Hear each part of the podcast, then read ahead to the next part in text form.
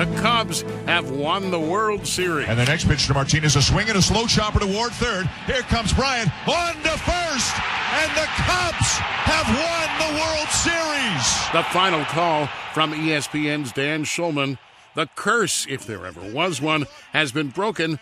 The Chicago Cubs won the decisive World Series Game 7 in Cleveland, dispatching the Indians 8 to 7. It was the first World Series championship by the Cubs since 1908.